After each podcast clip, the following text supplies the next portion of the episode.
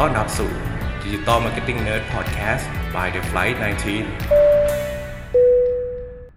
สวัสดีครับ วันนี้จะคุยเรื่อง 8 ไอเดียในการทำ Instagram Content อยู่กับ Digital Marketing Nerd Podcast EP ที่ 60 นะครับ อยู่กับผมเบิ้ลณรงค์ยศ และ The Fight 19 ANC แล้วก็กับกรณ์เช่นเคยสวัสดีพ่อกรณ์ สวัสดีครับพี่เบิร์นครับ นะครับกรณ์เล่น IG ใช่ไหมฮะ เล่น แอ ครับเล่นครับ นะครับ ครับ กรณ์มีดูแลเพจที่เอ้าเขาเรียกว่าดูแล IG Account ของ ครับ แบรนด์ไหนมา ไม่ได้ดูแบรนด์ครับคือส่วนใหญ่ก็เล่นของตัวเองครับเป็นส่วนบุคคลอะไรเลยครับพี่เบิร์นแล้วก็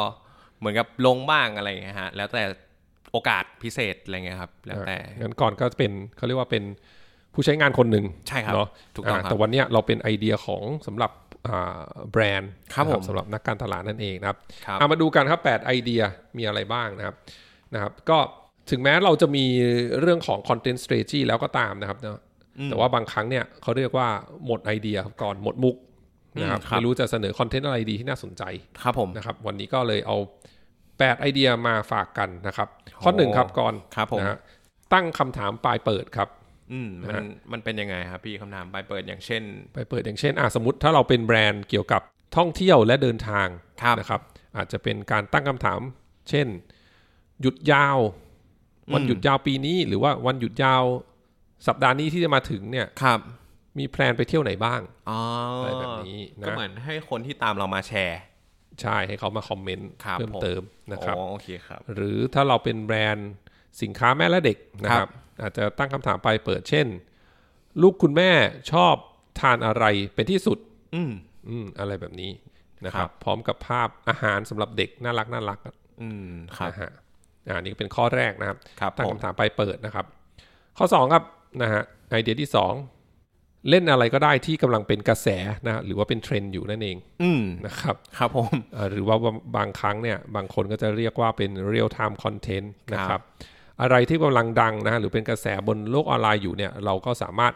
นำมาเล่นตามนะครับอ่าเล่นตามความเหมาะสมได้นะครับ ผม ถ้าเกิดว่าคาแรคเตอร์ของแบรนด์ของเราเนี่ยมันเหมาะที่จะเล่นเนาะก่อน อืม นะฮะแต่ว่าการเล่นพวกเนี้ยส่วนใหญ่มันก็จะเป็นเล่นแบบสนุกสนานอ่ะ อืม มันก็จะเป็น ครับ เรื่องของที่ไม่ทางการจนเกินไป ครับ นะครับ เพราะบางเรื่องซีเรียสเกินไปก็เล่นไม่ได้ ใช่ ไม่เหมาะไม่ควร แต่ว่าก็ต้องระวังนิดนึงนะครั ครับ บ ความ ผม เหมาะสมแล้วก็ไม่ล้ำเส้นจนเกินไป ถูกต้องครับ นะฮะทีนี้อย่างกระแสล่าสุดมีอะไรอะที่เห็นก็เตะขวดน้ำอ่ะ อ่า ไอ้ย ๆ เตะฝาฝาใช่ไหมที่เป็น หั ฝาน หลัง เกลียว ใช่ไหมฮะหันหลัง เออเออ แล้วก็ หัน เตะอ่า หันหลังแล้วก็ ครับ แล้วก็หันมาเตะก็เรียกเหมือน แล้วมัน จ ก็ ระ บิ เข้ น ฟาดหางใช่ไห น ม ออกมาอะไร เออแล้วก็เหมือน ครับ เหมือนเขาเรียกว่าเตะให้ฝาเนี่ย จำชื่อไม่ได้ ปลิวกา พี่จริง ๆ มันมีชื่อเลย มั นะ นมีชื่อชาเลนใช่ไหม ใช่ เออ ใช่ อย่างเงี้ยมันก็เอามาเล่นได้สมมติว่าเป็น ก็มี เราเป็นแบรนด์เครื่องดื่มเนี่ยโอ้โหได้แน่นอน ครับ เลย ผม เอาขวดเราวางปั๊บ อืม เนาะให้อินฟลูเอนเซอร์ก็ได้ อ่าฮะ ห ส รือว่า วย คนในออฟฟิศหน้าตาดีๆหน่อยที่แบบ ๆครับ มาหมุนเตะอะไรอย่าง ผ เงี้ย มเห็นเกินสิบ เยอะเยอะฮะอันนี้ที่ต่างประเทศก็เล่นเล่นกันเยอะ ครับผม นะครับนี่ตัวอย่างนะอะไรที่อยู่ในกระแส โอ นะครับ เคครับ แล้วก็ข้อ 3 ครับไอเดียที่ 3 นะฮะ ครับ คอนเทนต์ประเภทแบบ how to ต่าง อืม ๆ อันนี้เรียกว่าถ้าเปรียบเทียบเหมือนเมนูอาหารกลางวัน ครับ มันก็เหมือนเป็นเมนูสิ้น คิด เขาเรียกว่าเหมือนข้าวกะเพราอะไรอย่างเงี้ยมั้ย ครับผม ที่แบบไม่รู้จะกินอะไรก็กินผัดกะเพราไข่ดาวแล้วกัน ครับ นะก็เหมือนกันจริงๆ แล้วเป็นไอเดีย how to เนี่ยมันเขาเรียกว่ามันมันอยู่ได้ตลอดอะ ครับผม มัน evergreen นะฮะ ครับ นะครับเขาเรียกว่าไม่มีวันหมดอายุ อืม อืมนะครับ ก็มันเป็นเขาเรียกว่ามันเป็นคอนเทนต์ที่มันมอบคุณค่านะหรือว่ามีมีคุณค่ามี value นะฮะให้กับ ครับ ให้กับผู้รับสารนั่นเองนะครับให้กับผู้ชมนะฮะ ครับผม แล้วก็เช่นคลิปเทคนิคการทำอาหารสั้นๆนะครับสำหรับแบรนด์อาหารนะค ครั รับบ หรือว่าเป็น how to สอนวิธีทำผมออกงานแบบง่ายๆนะครับสำหรับแบรนด์ที่อ่าเกี่ยวกับความสวยความงาม ครับผม อะไรอย่างนี้เนาะหรือว่าเป็นคลิปสอนวิธีคูลดาวน์อย่างเหมาะสม หลังจากออกกำลังกายนะครับสำหรับแบรนด์สินค้า พวกสินค้าอืมกีฬาทั้งหลาย ครับ เนาะแล้วก็อื่นๆอีกมากมายนะครับที่เกี่ยวกับคอนเทนต์ how to อืม นะครับ ครับ แล้วก็ไอเดียที่ 4 ครับนะครับ เรื่องของอาภาพหรือว่าวิดีโอบรรยากาศเบื้องหลังนะครับผม ครับผม ที่เขาเรียกว่า behind the scene นะครับ อืมครับ ก็โดยปกติแล้วเนี่ยคนดูอะก็ชอบดูอะไรที่เขาเรียกว่าเป็น exclusive content อยู่แล้ว อ่า นะ ใช่ ฮะ ครับ อะไรที่ไม่ได้เห็นได้ง่าย อืม ๆนะฮะ ครับ เช่นเบื้องหลังการถ่ายโฆษณาตัวใหม่นะครับ อ่า ที่ปกติก็จะมีแค่ทีมงานนะฮะที่เกี่ยวข้องเนี่ย ที่จะดูได้นะครับ แต่เราก็เอาเหมือน เอามา ภาพ อหอกรือเอาวิดีโอเบื้องหลังมาให้ดู อืม อะไรอย่าง ครับผ นี้ ม นะฮะหรือแม้กระทั่ง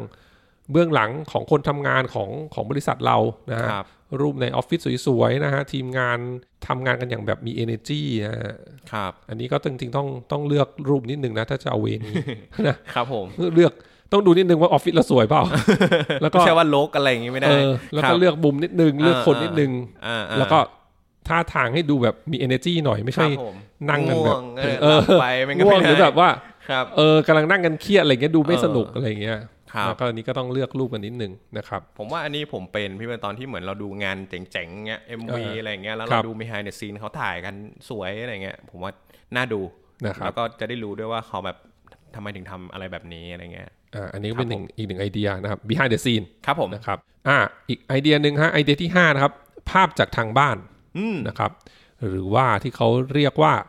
user generated content ครับ นะครับ หรือว่า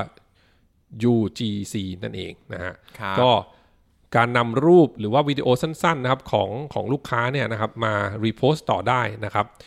นอกจากที่จะทำให้ลูกค้านะคนที่เป็นเจ้าของรูปเนี่ยรู้สึกดีแล้วเนี่ยมันยังทำให้คนอื่นๆนะคนที่เคยเอ่อผู้ชมคนอื่นเนี่ยที่เห็นเนี่ยรู้สึกว่าเออมันใกล้ชิดกับแบรนด์อะ อืม เหมือนว่ามันเข้าถึงได้นะครับ ครับ มีรูปจากคนทางบ้าน มีรูปเหมือนเราเราๆเนี่ยแหละนะครับ ดี ไป ครับ โพสต์อยู่ในอะเคาในบัญชี IT ของแบรนด์ อ่า นะครับผม ครับ หรือว่านะฮะตัวอย่างเวลาลูกค้าใส่สินค้าของเราเนี่ยนะครับ ครับ ใส่เสื้อใส่ ใส่ อะไร เสื้อ นี่ ใส่รองเท้า ครับผม อะไรก็ได้ที่เป็นแบรนด์อาจจะเป็นพวกแบรนด์แฟชั่นนู่นนี่ ค อะ รับ ไรเงี้ ผม ยอันเนี้ย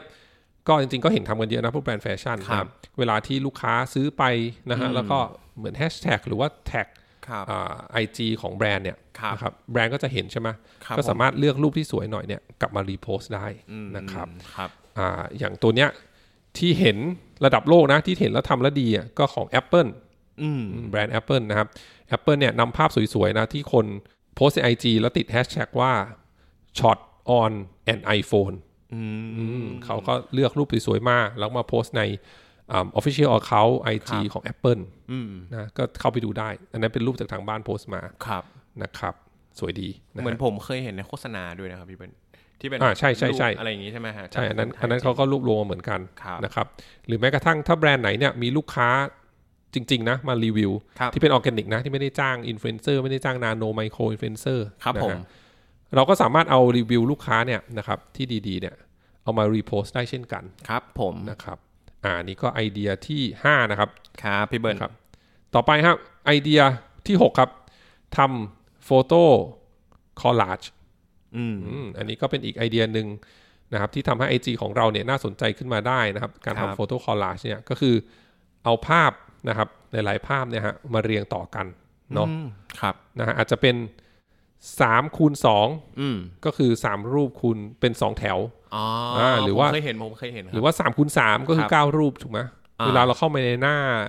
หน้าโปรไฟล์เนี่ยก็จะเห็น เป็นรูปใหญ่ เนรูปเรียงกันเออเป็นรูปใหญ่ ครับ นะครับแต่เนี่ยมันก็ต้องมีหาวิธีให้มันน่าสนใจแหละ เพราะว่าตอนที่เวลามันขึ้นในฟีดทีละรูปอะ ครับผม บางทีมันอาจจะไม่รู้ งง ว่ามันคือ ครับ มันคือรูปอะไรถูกไหม ครับ เพราะมันเป็นส่วนเล็กๆ ของรูปใหญ่ ถูกครับ ฉะนั้นเราก็ต้องเลือกรูปนิดนึงแล้วก็ให้มันนำเสนอให้น่าสนใจ ครับ เวลาที่คนเห็น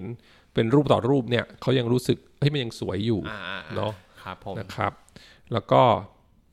ปกติแล้วเนี่ยเวลาที่ทำโฟโต้คอลลาจเนี่ยนะฮะ ครับผม มักจะทำอะไรที่เป็นแคมเปญใหญ่ๆนะฮะ เช่น เปิดตัวสินค้าใหม่นะฮะ หรือว่าพรีเซนเตอร์ใหม่อะไรพวกเนี้ย ครับผม อะไรที่มัน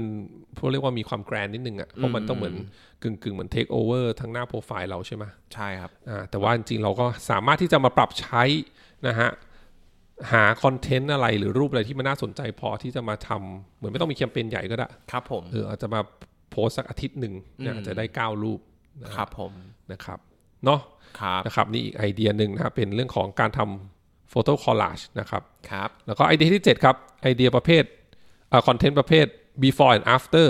อืม อืมอันนี้ก็ เห็นบ่อยครับ ใช่เช่นเดียวกับคอนเทนต์ประเภท how to นั่นเองนะฮะ ครับ อันี้ก็เป็นอีกหนึ่งไอเดียที่มักจะทำให้คนดูเนี่ยสนใจที่จะเข้ามาดูนะครับ ครับผม เพราะอะไรฮะเพราะว่าเอ่อนอกจากที่เราจะสามารถโปรโมทสินค้าหรือว่าบริการของเราได้แล้วเนี่ยฮะมันยังเขาเรียกว่าสร้างคุณค่าให้กับผู้ชมนั่นเองนะฮะเพราะว่าเขาจะได้รู้ว่าเวลาที่นำสินค้าของเราไปใช้นะหรือว่าใช้บริการของเราเนี่ย ครับ มันจะเห็นผลลัพธ์ยังไง ระหว่างก่อนใช้กับหลัง ถูก ใช้ ครับ นะครับ แล้วก็ จริง ๆ อันนี้ก็ไม่ได้จำกัดแค่ before and after ของการใช้สินค้าและบริการเท่านั้นนะครับ ครับ นะครับยังรวมถึงการนำเสนอเรื่องอื่นๆได้อีกด้วยนะ เช่น ครับ อ่าเราสมมติว่าเรารีแบรนด์ใหม่ ครับ ก็เป็นโลโก้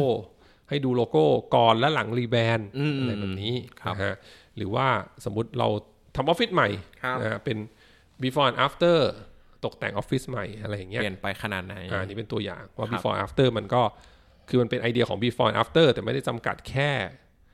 ก่อนและหลังใช้สินค้าหรือบริการของเรา อืม เนาะ ครับผม โอเค ต่อไปไอเดียสุดท้ายที่มาฝากในวันนี้นะฮะ ไอเดีย ครับ ที่ 8 นะครับ รูปจากโพสต์ รูปจากอินฟลูเอนเซอร์จริงๆไอเดียนี้ก็ไม่ได้ใหม่อะนะ แต่ว่ามันก็ยังได้ผลตลอด ครับผม ถ้าเกิดสุช่วงไหนเราอาจจะ โอ้ยหมดไอเดียหมดมุก ช่วง นั้นๆ อะไรเงี้ยไม่ ครับ ไม่มีคอนเทนต์ ใหม่ ๆ มาลง เราก็ยังสามารถที่จะเอาอ่าภาพจากอินฟลูเอนเซอร์ที่อาจเราอาจจะจ้างเนี่ย ครับ เนาะ ผม เรื่องที่อ่าภาพที่เขามารีวิวไว้นะฮะ เรื่องของวิดีโอสั้นๆที่เขาทำอะไรเงี้ยเราจะคุยกับอินฟลูเอนเซอร์ว่าจะขอมา เรียกว่ารีโพสต์ลงใน IG เราต่อได้ไหมหลังจากที่พวกเขาลงในช่องทางของพวกเขาแล้ว ครับผม นะครับ จริงๆแล้วก็อันนี้นะฮะ เห็นหลายแบรนด์ทำอยู่แล้วแหละ ครับ เนาะก็อาจจะเว้นช่วงเอา อืม ช่วงไหนเป็นคอนเทนต์ของเราเองนะฮะ ครับ ช่วงไหนอาจจะแบ่งแบบให้เอาภาพนะฮะ หรือว่าวิดีโอจากอินเวนเซอร์มาใช้ ครับ นะครับอ่าอันนี่ก็เป็น 8 ไอเดียนะฮะ ของการทำ Instagram Story นะครับ รีแคปอีกทีเนาะ ได้ครับ อ่า ไอเดียแรก ตั้งคำถามปลายเปิดนะครับ ครับผม ไอเดียที่สองเล่นอะไรที่กำลังเป็นกระแสอยู่นะค ครั รับบ ไอเดียที่สามอ่าคอนเทนต์ประเภท how to ต่างๆนะครับไอเดียที่สี่นะฮะภาพหรือว่าวิดีโอบรรยากาศเบื้องหลังนะหรือว่าเรียกเรียกว่า behind the scene นะครับ ผม ไอเดียที่ห้านะครับภาพจากทางบ้านนะครับจากลูกค้าจริงอ่ะ ครับ นะครับไอเดียที่ 6 นะครับทำโฟโต้คอลลาจนะครับไอเดียที่ 7 นะฮะทำคอนเทนต์ประเภท before and after นะครับ แล้วก็ไอเดียที่ 8 นะครับ ภาพหรือว่าวิดีโอจากอินฟลูเอนเซอร์นั่นเองครับ ครับ นะฮะนี่ก็ 8 ไอเดียของ IG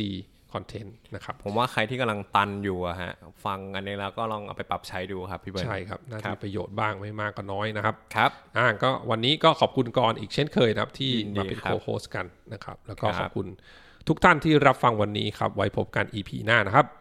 ครับ สวัสดีครับ สวัสดีครับ ครับ